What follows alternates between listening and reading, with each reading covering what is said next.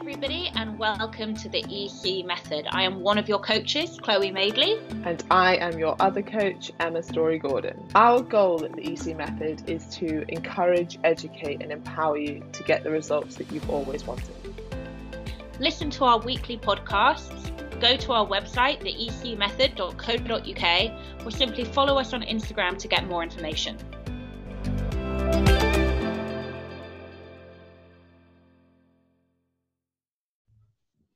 Hello and welcome to this pre-recorded episode of the EC Method podcast because technical issues as usual. Not ideal. No. Are we gonna are we gonna put this video up on um, Facebook or are we just gonna direct them to the podcast? Yeah, we'll put it up on the group on the VIP EC Method group. the so the VIPs will get the visual lucky you and everyone else will get the audio which is going to be fantastic this week because i'm clearly losing my voice i like it i like it too i wish i i, quite, I wish i had a husky voice like all the Me time too. Mm. One of my friends growing up called Christina Penatos. Hi, Christina, if you're listening. She's not listening, I'm pretty sure. She lives in New York now. But um, she had like the lowest husky voice. I was always so jealous of her. But this is just a result of shouting and cheering at a wedding. So Oh, okay. Right. First question. I'm intrigued by hypertrophy. What actually is it? I know it's muscle building, but how slash why is it different from strength training? Also, with regards to, re- uh, in fact, let's just stop there. Let's take it one part at a time. Uh, okay, so let's start with that. I know it's, I know that it's muscle building, but how slash why is it different than strength training?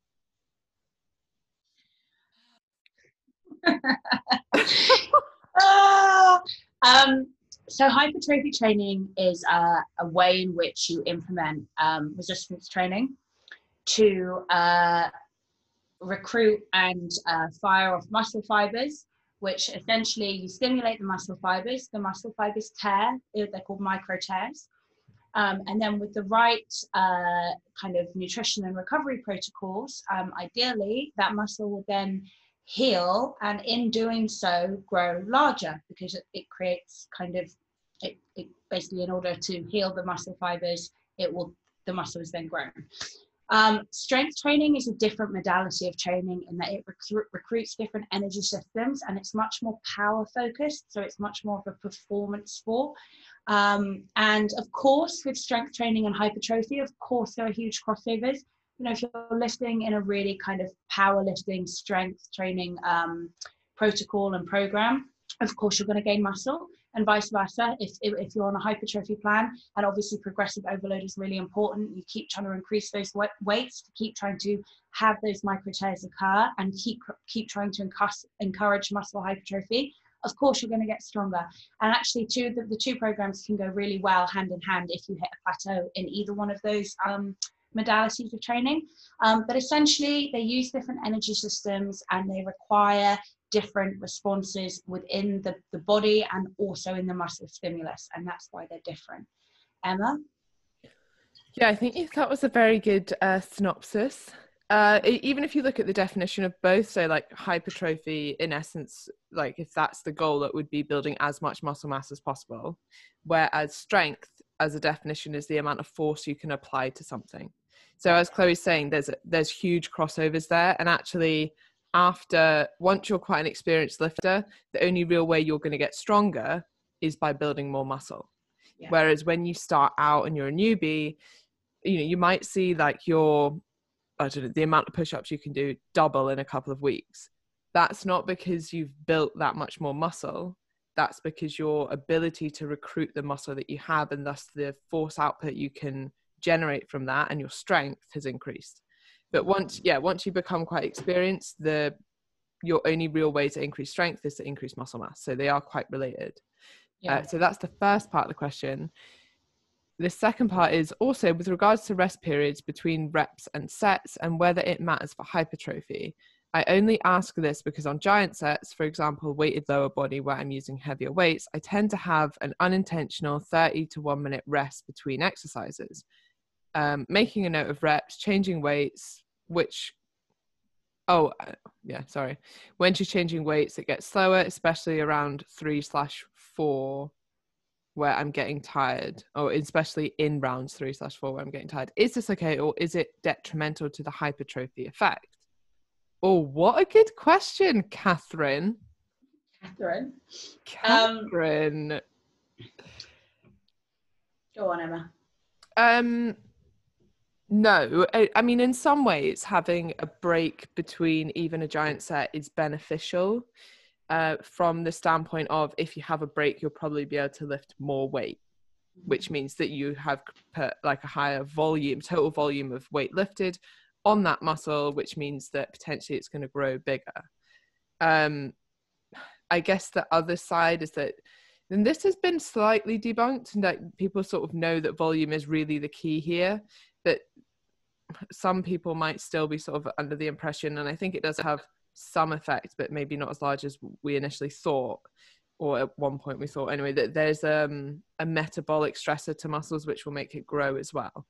So if you were doing a giant set and say you didn't take much rest between those exercises, then you've got these met- metabolic buildup of things like lactic acid, um, and that also stimulates growth in in a muscle which is kind of why we um, have programmed the workouts the way they are. So you've got rest, like longer rest periods at the start with your things like squats and stuff, and then you might have a giant set. As I term it a finisher. It just so happens it's called a giant set in the app. That's sort of what comes up.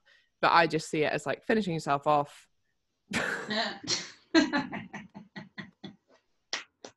Best one yet. um, but like you want to basically leave the gym finished, satisfied. Yeah. Mm. Don't we all? Um, yeah. yeah. look, I mean, for different, again, different modalities of training, like strength and hypertrophy, will require different rest periods. And the reason for that is that essentially with hypertrophy, as soon as you're recovered, as soon as you feel like you, you, you know, you can lift again, because obviously you want to go to muscle fatigue. So you want to get to the point where the second to last rep or the last rep, you are physically unable of doing another rep. And if you don't get to that point, then you're lifting the wrong weight. If you blast way, way past it, the weight's too light for you um, in terms of the reps that we set you. And if you're falling way, way short of it, the, the, the weight is too heavy for you. Um, so essentially, if you get to that muscle fatigue, of course, you're going to need a recovery period in order to feel like you can lift um, if your next set, lift um, powerfully and lift appropriately in the rep range for your next set. Um, I tend to find with most people this can be anywhere between 30 seconds to two minutes. Um, but really, it's as soon as you're recovered, I want you to go again. It's a different modality of training, where strength training is incredibly different. As I just said in the previous answer, it is going to um, it requires different energy systems within the body. It is a power is is a whole different um, kind of uh, physiological response to it than something like endurance, for example. Um, and actually, what you need to do is you need to sit down and you need to be patient and you need to make sure you need to give it at least a few minutes to make sure that you're ready to get up and go again. And yeah, I do think that if you mess around with that in the strength training, um, in a strength training program, your training isn't going to be as good, as beneficial. With hypertrophy, it's less important. Um, if you're doing weighted lower body, which are the workouts that I write, uh, essentially the main thing that I really want for you guys, and I say this every week, I don't know what weights you have available to you. So the main thing I want you to do is to fatigue the muscle. In an ideal world, I want you to do it in that kind of six to 15 rep, uh, three to four set range in an ideal world. But any, but if if that's not possible for whatever reason, because you're at home, um, anything you can do to fatigue the muscle per set is really really the main thing i want. So yes it can it can mess with your training and progression especially if you're talking with something like strength or performance. Likely not if you're doing it for hypertrophy no it's not that big a deal.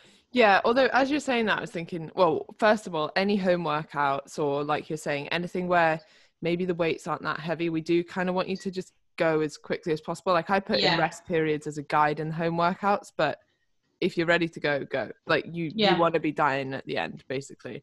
And it, one important factor which we didn't really mention there is reaching failure, because otherwise you could argue, oh well, you know, instead of doing my workout, I just did it throughout the whole day. Like got yeah. up and did like a little bit here and there throughout the whole day. That's not gonna mean that your muscles fatigue in the same way, and that fatigue and that reaching failure is also important stimulus for growth and adaptation. Your muscle, like if you think about it as exercise is a stress on your muscle, on your body. your body wants to adapt so that the next time that stress occurs it can deal with it now Yeah. if that stress is like really low level throughout the day even if you're building up a lot of volume like for example instead of doing 50 push-ups within a couple of minutes i do them throughout the whole day i'm never reaching anywhere near failure throughout the whole day which means that my muscle hasn't got that stress on it which means my body's probably like well we can handle this very easily there's no need for us to adapt to this and you don't create that same stimulus for adaptation Amazing point. okay next question when does physical change start to show after over over two weeks i haven't lost a pound yet I would say if you um, are two weeks in and you haven't lost anything, you need to look at your calorie intake um, by food and you need to look at your calorie expenditure. Are you hitting your steps? Your NEAT is non negotiable, like we always say. And how many workouts a week are you getting in? Because obviously, if, if you're new to a plan, first and foremost, you should start to see results. Like it will slow down, like towards the middle and end of it, it will definitely slow down. You should start to see results mm, slightly quicker at first. I mean, to be honest, I don't, but I've got a long, long, long history of dieting and training. Um, without that, yeah, I tend to find clients will, will respond quickly. If it's been two weeks, you need to look at calorie intake, potentially lower it. Calorie expenditure, are you hitting your steps? If not, how do we how do we get that to happen? Can you, if you're doing three workouts a week, can you add on a fourth? Um, and again, as I've said multiple times, and will continue to say, keep reading the notes on my home workouts, the home weighted um, not really the, the body weight, but the home weighted, because I am trying to program a little bit of progression for you guys with the fat loss goal in case you saw.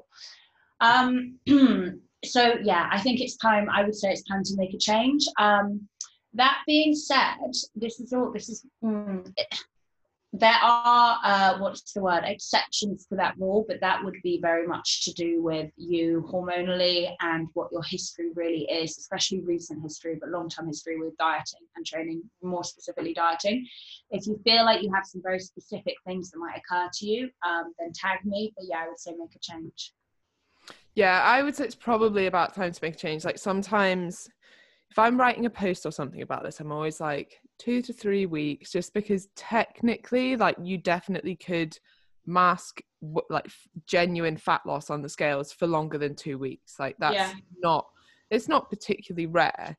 But also i would expect i would probably expect the rate of fat loss depending on who you are and how much fat you have to lose but the rate of fat loss to still be slightly larger than that so you might mask some fat loss on the scale, but probably not all of the fat loss on the scale. So I would probably say it's time to make some changes.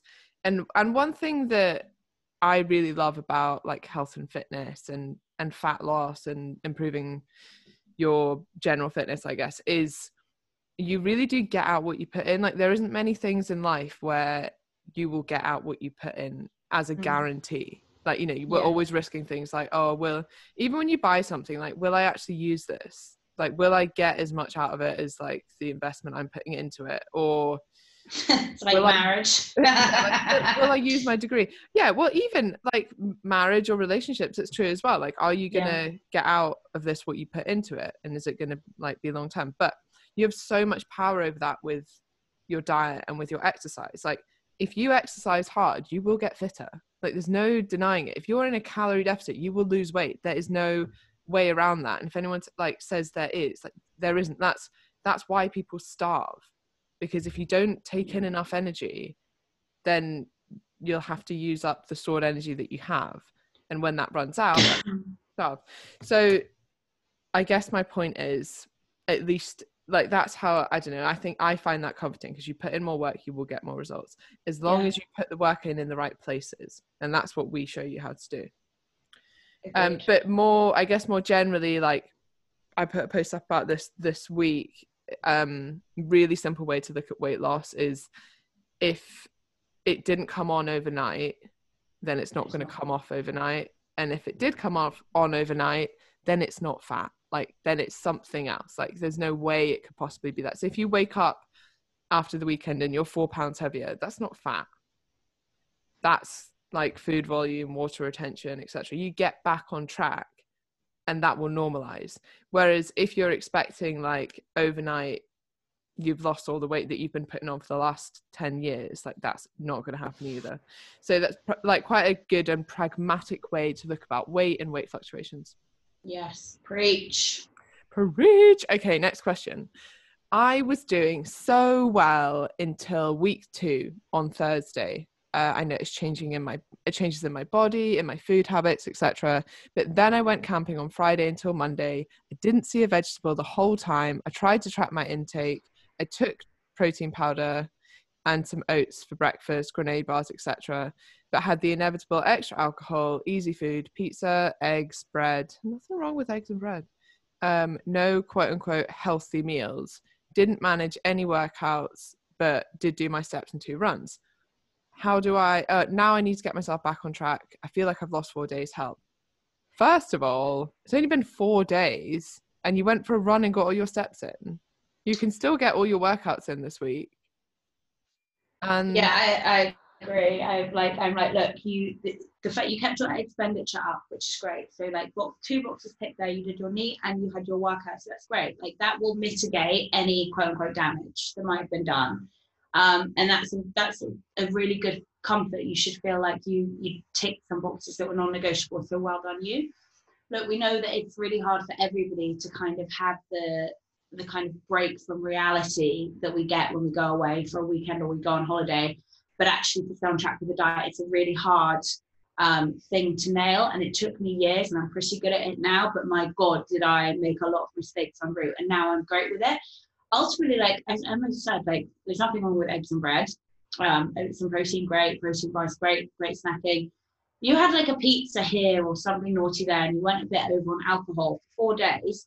We can probably, you know, we can probably get you back on track and swerve any major damage there.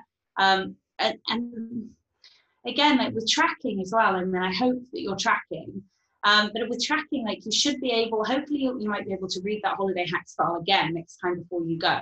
Look at your MyFitnessPal and figure out how you can pull it off next time. Mm-hmm. Yeah, I don't think I don't think it's a disaster. I just think you need to get back on track. Yeah, I agree.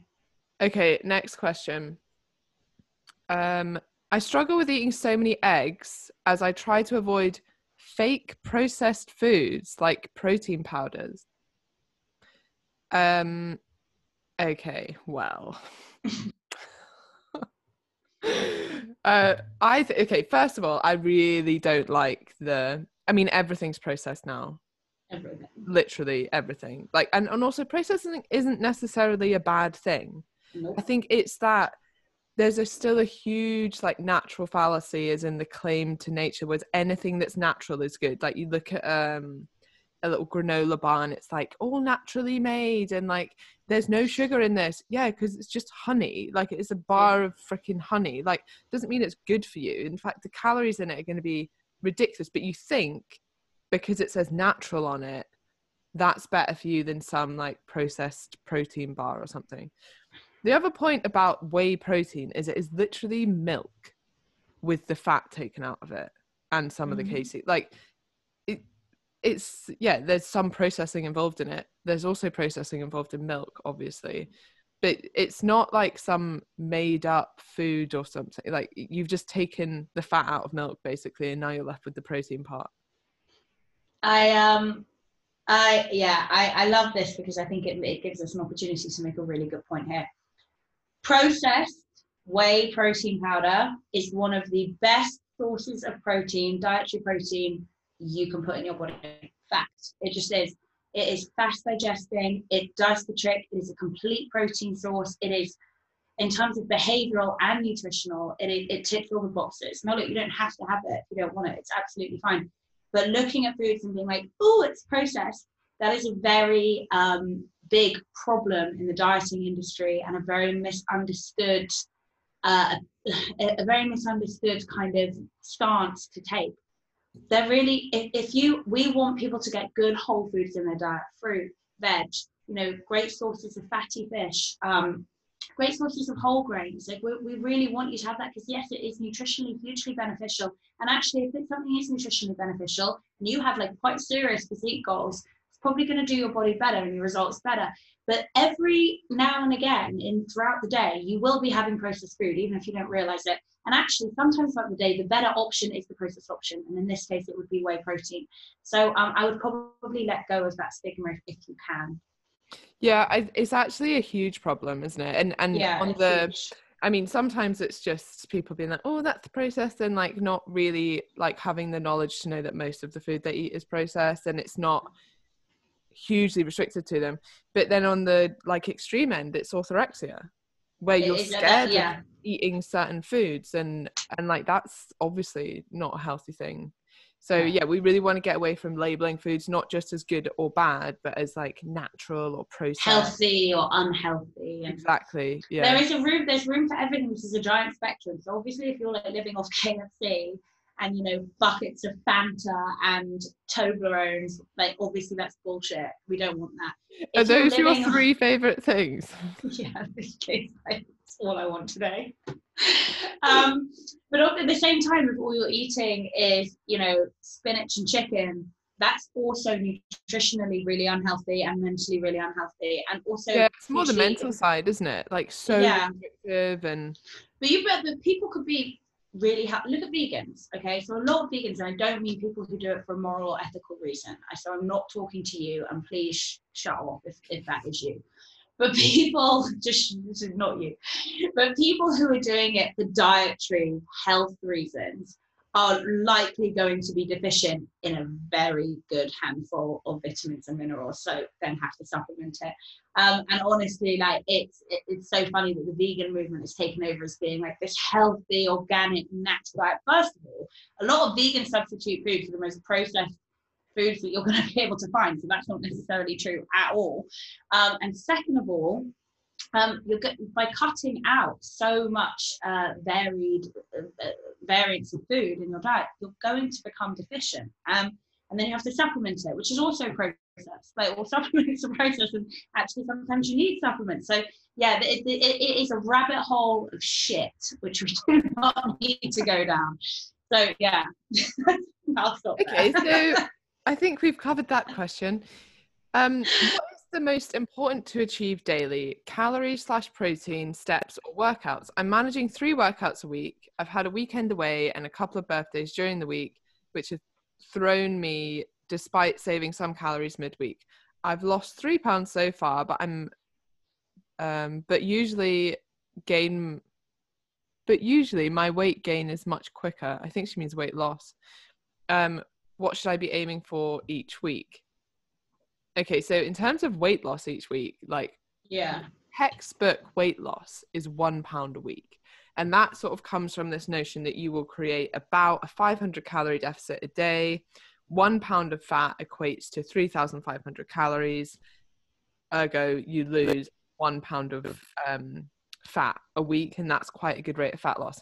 Now, just to cover my bases, like that isn't completely exactly what happens. Um, for various reasons, but even partly because you don't lose purely fat, like you will lose some lean tissue as well. And and we know that especially at the start of your diet, you're losing a lot of weight in water as opposed Yeah. to weight in fat. But anyway, three pounds in two weeks is a very good rate of weight loss. I wouldn't say you need to change anything there.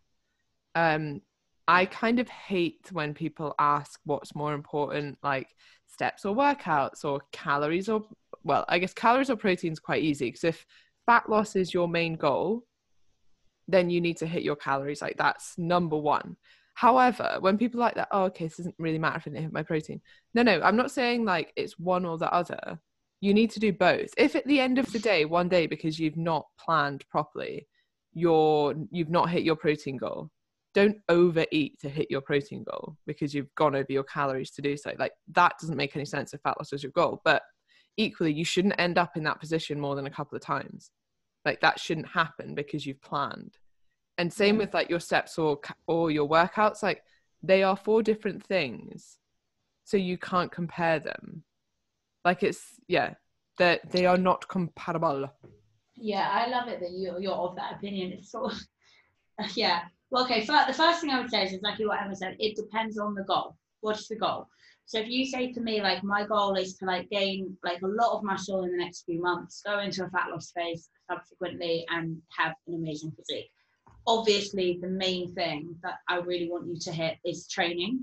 Soft, um, softly or swiftly followed by protein. Okay. Uh, and, and that that's for the hypertrophy goal. Uh, same goes for like strength and performance. You know, the main thing I really want you to hit is your training, swiftly followed by your recovery. If it's fat loss, the main thing that you need to be aware of is you need to be in a negative energy balance. So calories in and expenditure. So you could pick one or the other, but ideally, for obvious reasons, you would have a nice little balance of both, and that's the main thing. Um, but it's kind of like saying, I don't know.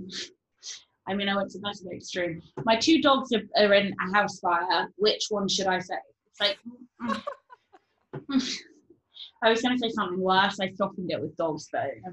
yeah, I can imagine what would. Yeah, but just but it, it's a bit like uh, uh, mm, uh, mm, uh it's hard. Yeah. Like it's really they're all really important for different reasons. Protein is hugely important for your physique results, your recovery, your satiety, your ability to be in your deficit, your ability to get the physique results you want at the end of it. Calories in, calories out. Calories is hugely important to every goal, but obviously fat loss, calories are really important train. I mean, it's, so it's a never-ending like melting pot. And look, sometimes you'll tick, you know, four out of the five boxes. Some days you'll tick three out of the five, and sometimes you'll tick five out of the five. But it should never be a case of what can I give up today. You should always be trying to hit all of them. Yeah, agreed. Okay, hold on. I'm just trying to find. so articulate today. you're you're always articulate. Okay, next question. I know you have mentioned that aside from protein, you are not fussed about the split between fats and carbs. Is there a guideline on how many grams of carbs you should be eating each day generally? Someone's not been listening to the podcast. oh, that was amazing. I was little lean in there. I love that. I think um like we did cover this last week, but I guess we didn't actually mention carbs, but as a side like so basically if you are looking for a guideline look at having about one gram per kilogram of body weight of fat. Now when you've got your your protein and your fat target whatever's left that is your carbohydrate target. So in terms of calories what you would do and this sounds complicated but it's not you would be like okay i weigh 70 kilograms. That means i need 70 grams of fat I times that by nine, that gives me how many calories from fat I'm having. I'm having 100 grams of protein. There's so you times it by nine because for every one gram of fat, there's nine calories. When you've got 100 grams of protein, you times that by four because for every one gram of protein, there is four calories. That gives you your calories from protein. You add those together and you take it away from your total calorie target and then whatever's left that's how many calories you have for carbohydrates. You divide that by four. This is actually quite a long sum isn't it? Yeah because us did anyone get like this a... far? Did anyone no, I... anyway you divide that by four because that's how many calories are in a gram of carbohydrate. Bam you've got your grams of carbohydrate. And how easy was that? Oh, yeah babe. You made it sound so easy to everyone that hasn't been doing this for 10 years. Mm. Yeah, no, look, guys. Um, it, okay. In terms of behaviorally, here's a really good tip. Um, someone put this on the group before because I always say this. This is a behavior tip, but it's not. It's not science. You know, it's not an equation tip. Um, a really good way to do it is obviously protein and veg or fruit. Obviously, if it's a sweet meal like Greek yogurt or protein powder, um, fruit. If it's a savory meal, veg, protein veg or fruit, staples every meal throughout the day. A really good trick um, so you get that kind of nailed. Is around your workouts, pre and post workout, get your carbs in, just a small amount of carbs, a handful of rice, a handful of pasta, something like that. The only reason I say that is because it's it's, it's your body's preferred source of energy, so it's going to result in a good training session. Um, and also, glycogen is stored in the muscle, pulls in water, hydrates the muscle, so it's a good thing to have post training for recovery. Then the rest of the day, replace those carbohydrates with fats. Now, when people just say like i'm going to do the, the, the that's it, it's all ridiculous but in terms of behaviorally and learning to track and learning to hit your numbers and learning to be nutritionally minded and performance and recovery minded, it's a really easy formula to follow. And you'll find within a day or two, you can figure out exactly what hits your numbers and what doesn't. Mhm. Um, but there is no, you know, specific, you need to be having 200 grams of carbs every day to gain muscle. No, it doesn't work like that. Um, but I love Emma's point, you know, I always work on like a, like a two grams of protein per um, one kg of lean body mass. That's your body mass without the fat. If you don't know it, go on your goal weight. One gram of fat uh, per kg of lean body mass. Again, go on your goal weight. Uh, everything else will be made up. Uh, all of your other calories will be made up by carbohydrates. If you're in a deficit, the carbohydrates will be the thing that I typically will bring down. It's easy, it's doable, it's fine. And if you come back up into hypertrophy, the carbohydrates will be typically the things that I bring up. Um, and those are just some like blanket rules. But that's why that if I hope if you digest those blanket rules, we it doesn't we don't need to get specific with numbers. Mhm. Yeah, I mean that I think it was good to go through that because that's what we would do if we were giving you numbers. But the point is it's re- like you would end up eating the same thing every day because it's really hard to hit those numbers consistently. And we Yeah. want you to have variety in your diet because that's a huge part of not just adherence and flexibility, like true flexibility. Because if it fits your macros dieting, which would be us giving you a carbohydrate, a protein, and a fat target, is not flexible. Like that mm. is, I know people call it flexible dieting. That's not flexible. Whereas having a protein target and a calorie target, that is pretty flexible. You can hit that and you can enjoy other foods. You can save up some calories for other days. If we gave you specific macros, then you can't really save those calories for the next day because you wouldn't have hit your macros that day. So yeah, that's that's sort of why we do it. But then that's also an explanation of how you would if you were going to, which you're not, hit your hit your exact macros. Um, okay, next question. Is there an optimal body fat percentage for bulking as a female? Oh, that's a good question. That is a good question, actually. I don't like bulking though. Yeah, I don't like the word bulking, mainly because it'll put 99% of females off ever trying to build muscle. But also because it's completely like you think bulking. It's like it's like uh, typically in the bodybuilding world that just means that eating yourself fat to gain muscle, which is just the most ridiculous. And then using it as an excuse by saying, "Mm, but I was bulking. yeah, exactly. Um, Emma, what do you think? I'm interested to hear your thoughts on this. Optimal Um, body fat percentage for muscle gain. Should we just can we just change bulking to muscle muscle gain Yeah, to being for like building- happy, healthy? Yeah, for building muscle.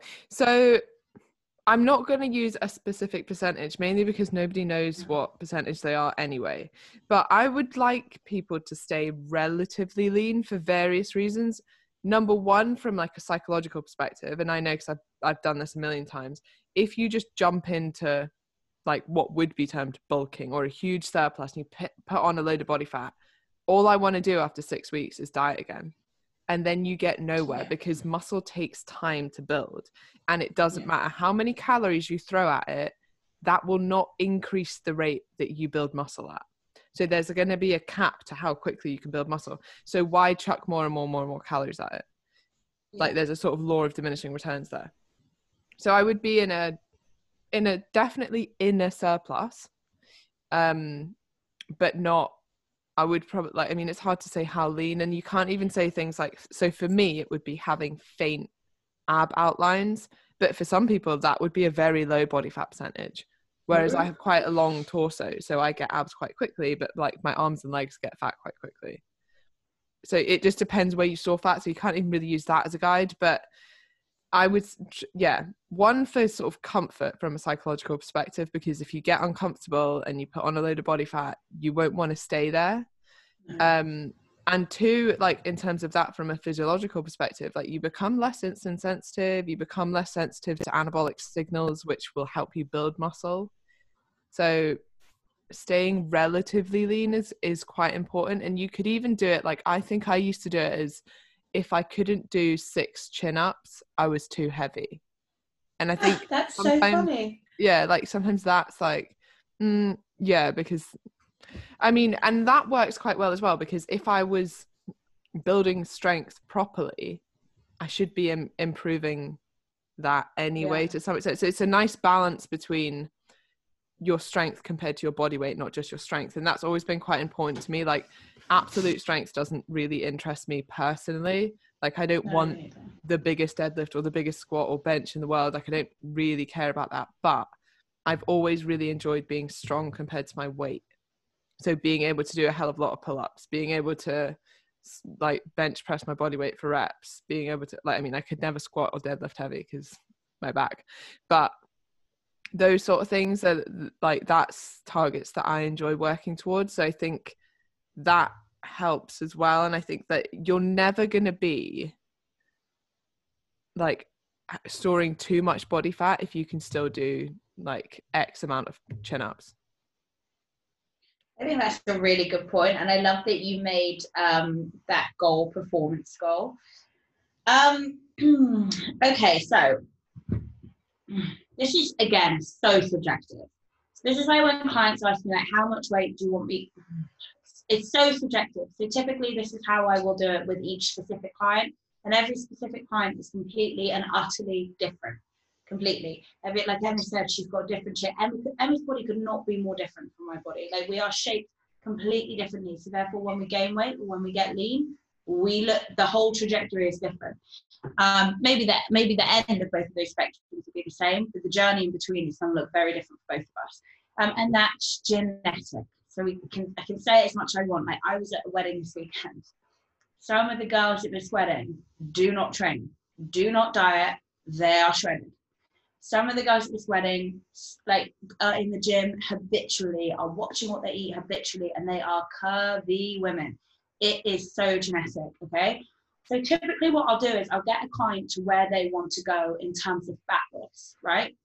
Right off the bat, and where that's where we know where their lean weight is, and it's very unlikely, as Emma said, that you're going to know your accurate body fat percentage, but typically, very lean is going to be kind of in the teens um, you know, kind of healthy lean is going to be in the 20s. Um, and then kind of as you get up into those high 20s, that's when you start to talk about women who have maybe a slightly higher body fat percentage. However, Just I want to jump in on this just quickly because this is another thing that gets thrown around is like so much, yeah. if you are below X body fat percentage, you will have hormonal problems. Like you're not a healthy woman, or if you are above X, like it, that has a huge genetic component, and that's something that needs to be very carefully spoken about. Mhm. Because I know people, I know girls, and like I've been very lean and still had normal hormone, hormonal function, Same, and same.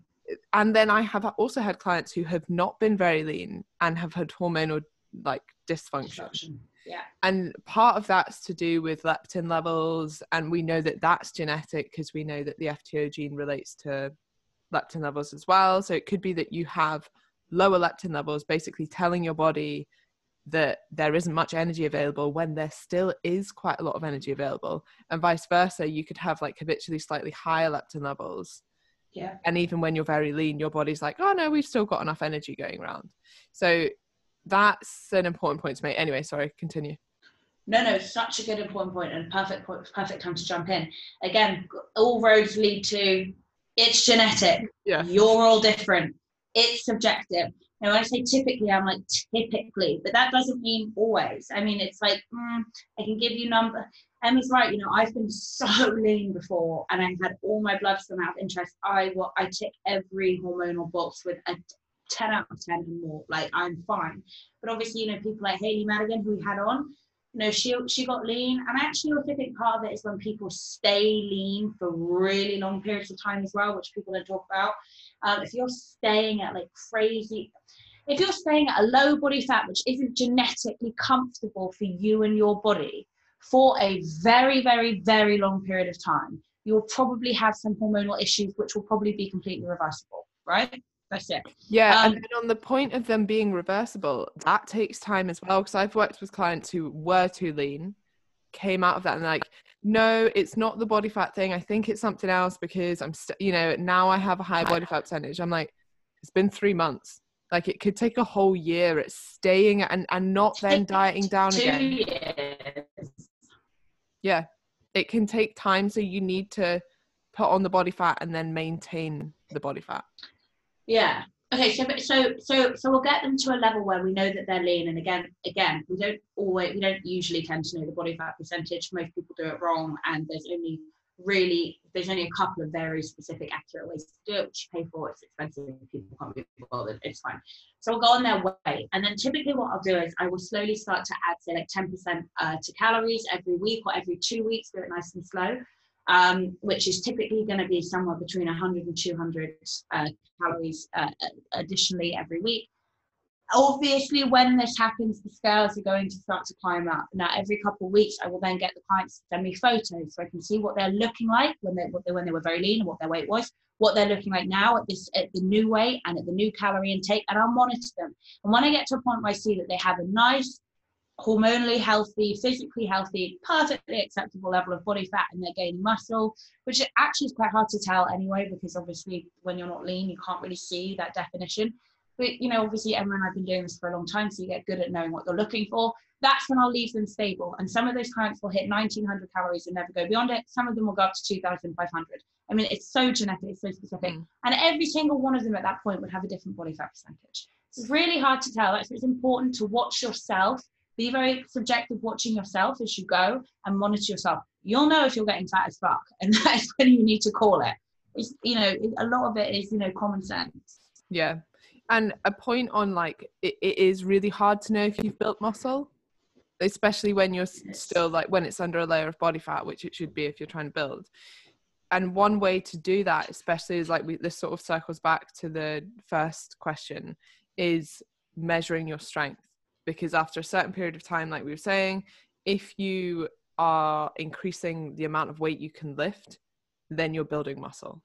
Yeah. Because it's less to do with technique or muscle recruitment it's about it's more to more directly related to hypertrophy. Okay right. Are you ready for the next question? Sure. Hmm, sure. Sure. I've been a pretty avid gym goer for five years now and for a girl my size i'm five foot two and 68.6 kilograms I was able to deadlift 80 kilograms and do overhead presses or snatch of 40 slash 45 kilograms. Brilliant.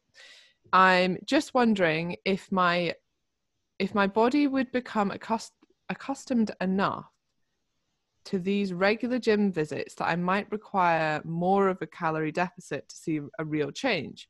My body seems to get lean on my arms and legs real quick, but loves to stay wobbly in the middle. Not sure if this makes sense, but as always, I thank you for any advice you can give. Thank you guys very much. Oh, she's met. welcome. You're welcome for us not answering your question quite yet. Is she basically saying she wants to know if her body will have adapted to her training stimulus, making it harder for her to shift body fat and potentially meaning she'll need more of a calorie deficit? That's exactly what she's saying, Chloe. Thank you, everybody. Thank you so much. um, I'm here till Thursday trying to veal. Ugh, veal. Um, okay, so it is true to say that your body does adapt to continuous uh, training stimulus. This is also known as muscle memory.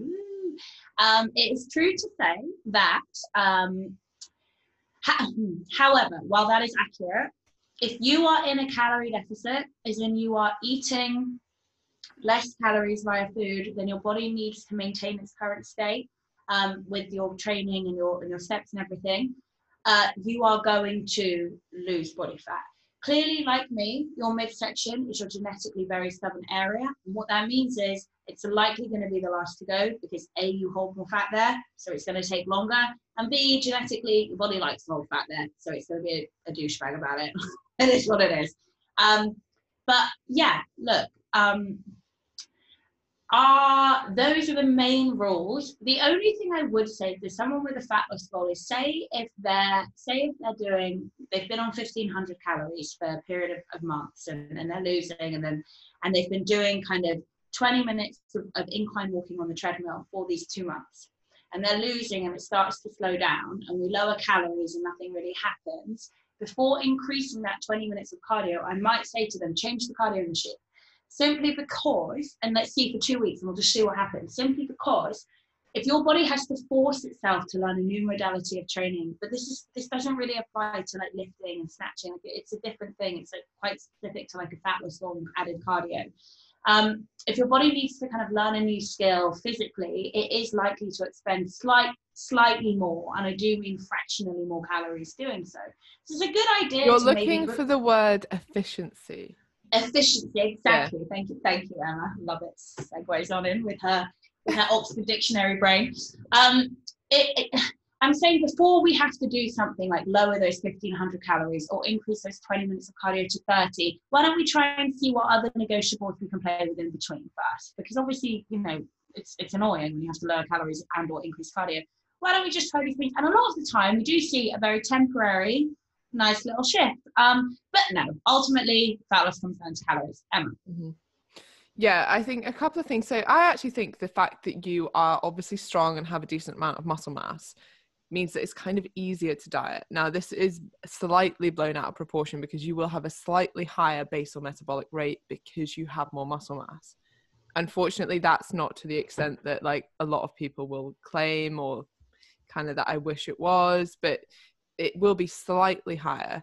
And what you don't really become adapted to is like a calorie deficit. Like you will still lose weight, obviously, in a calorie deficit. I the other thing is you're not massively overweight so it might be slightly slower than what you are expecting. Yeah. I don't know what calories you're on, so it's a little bit hard to say.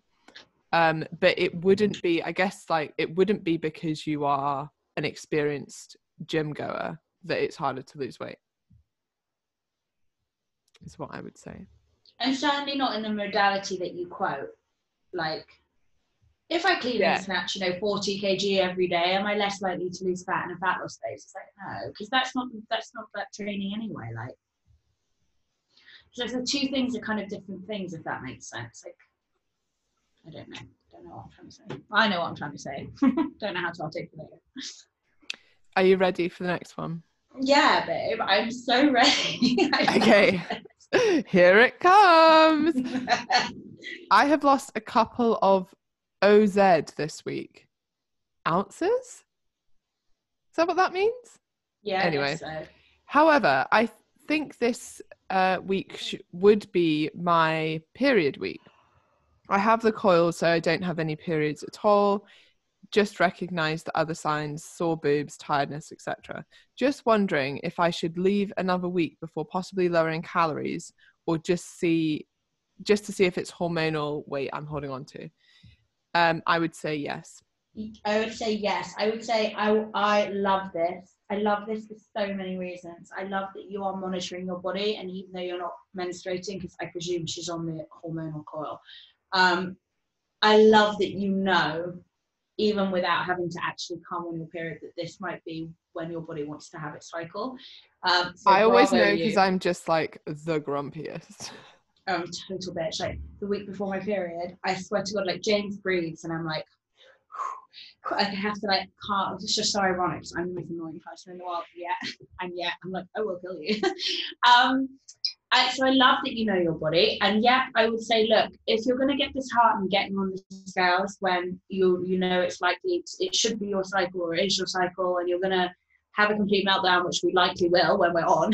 um, don't go near them give it honestly give it and give it some really good breathing room. You stick to your non-negotiable stick to your the calories your steps your workouts and don't even look at the scales and you stick to those non-negotiables until you're ready to go again and then we reassess. But yes i think it's a great question.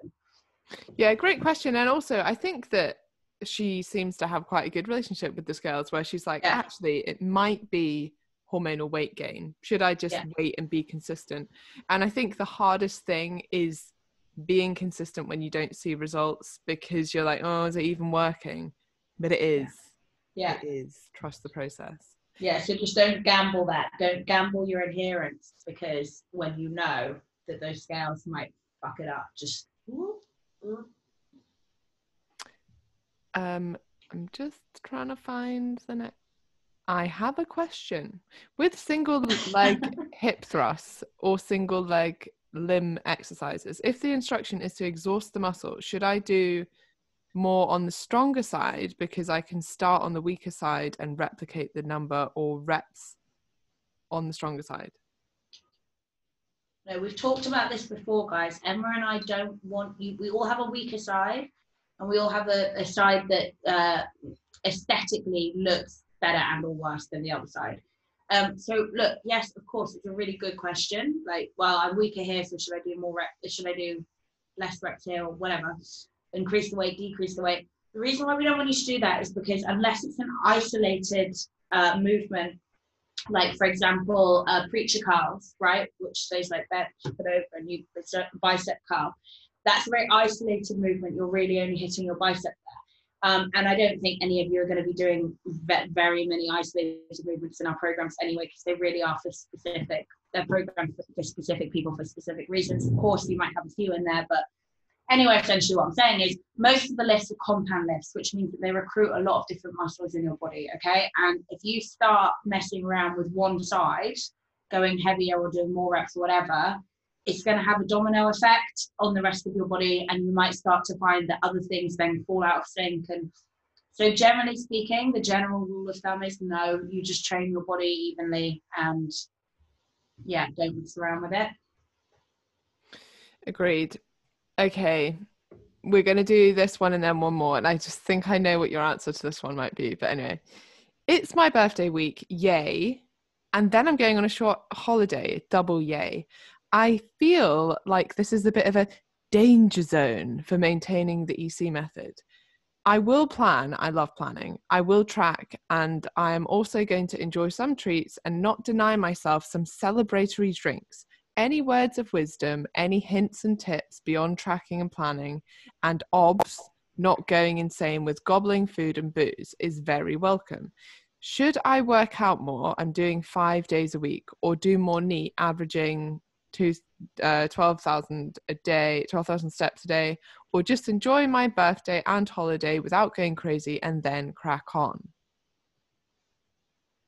Read the holiday hack file.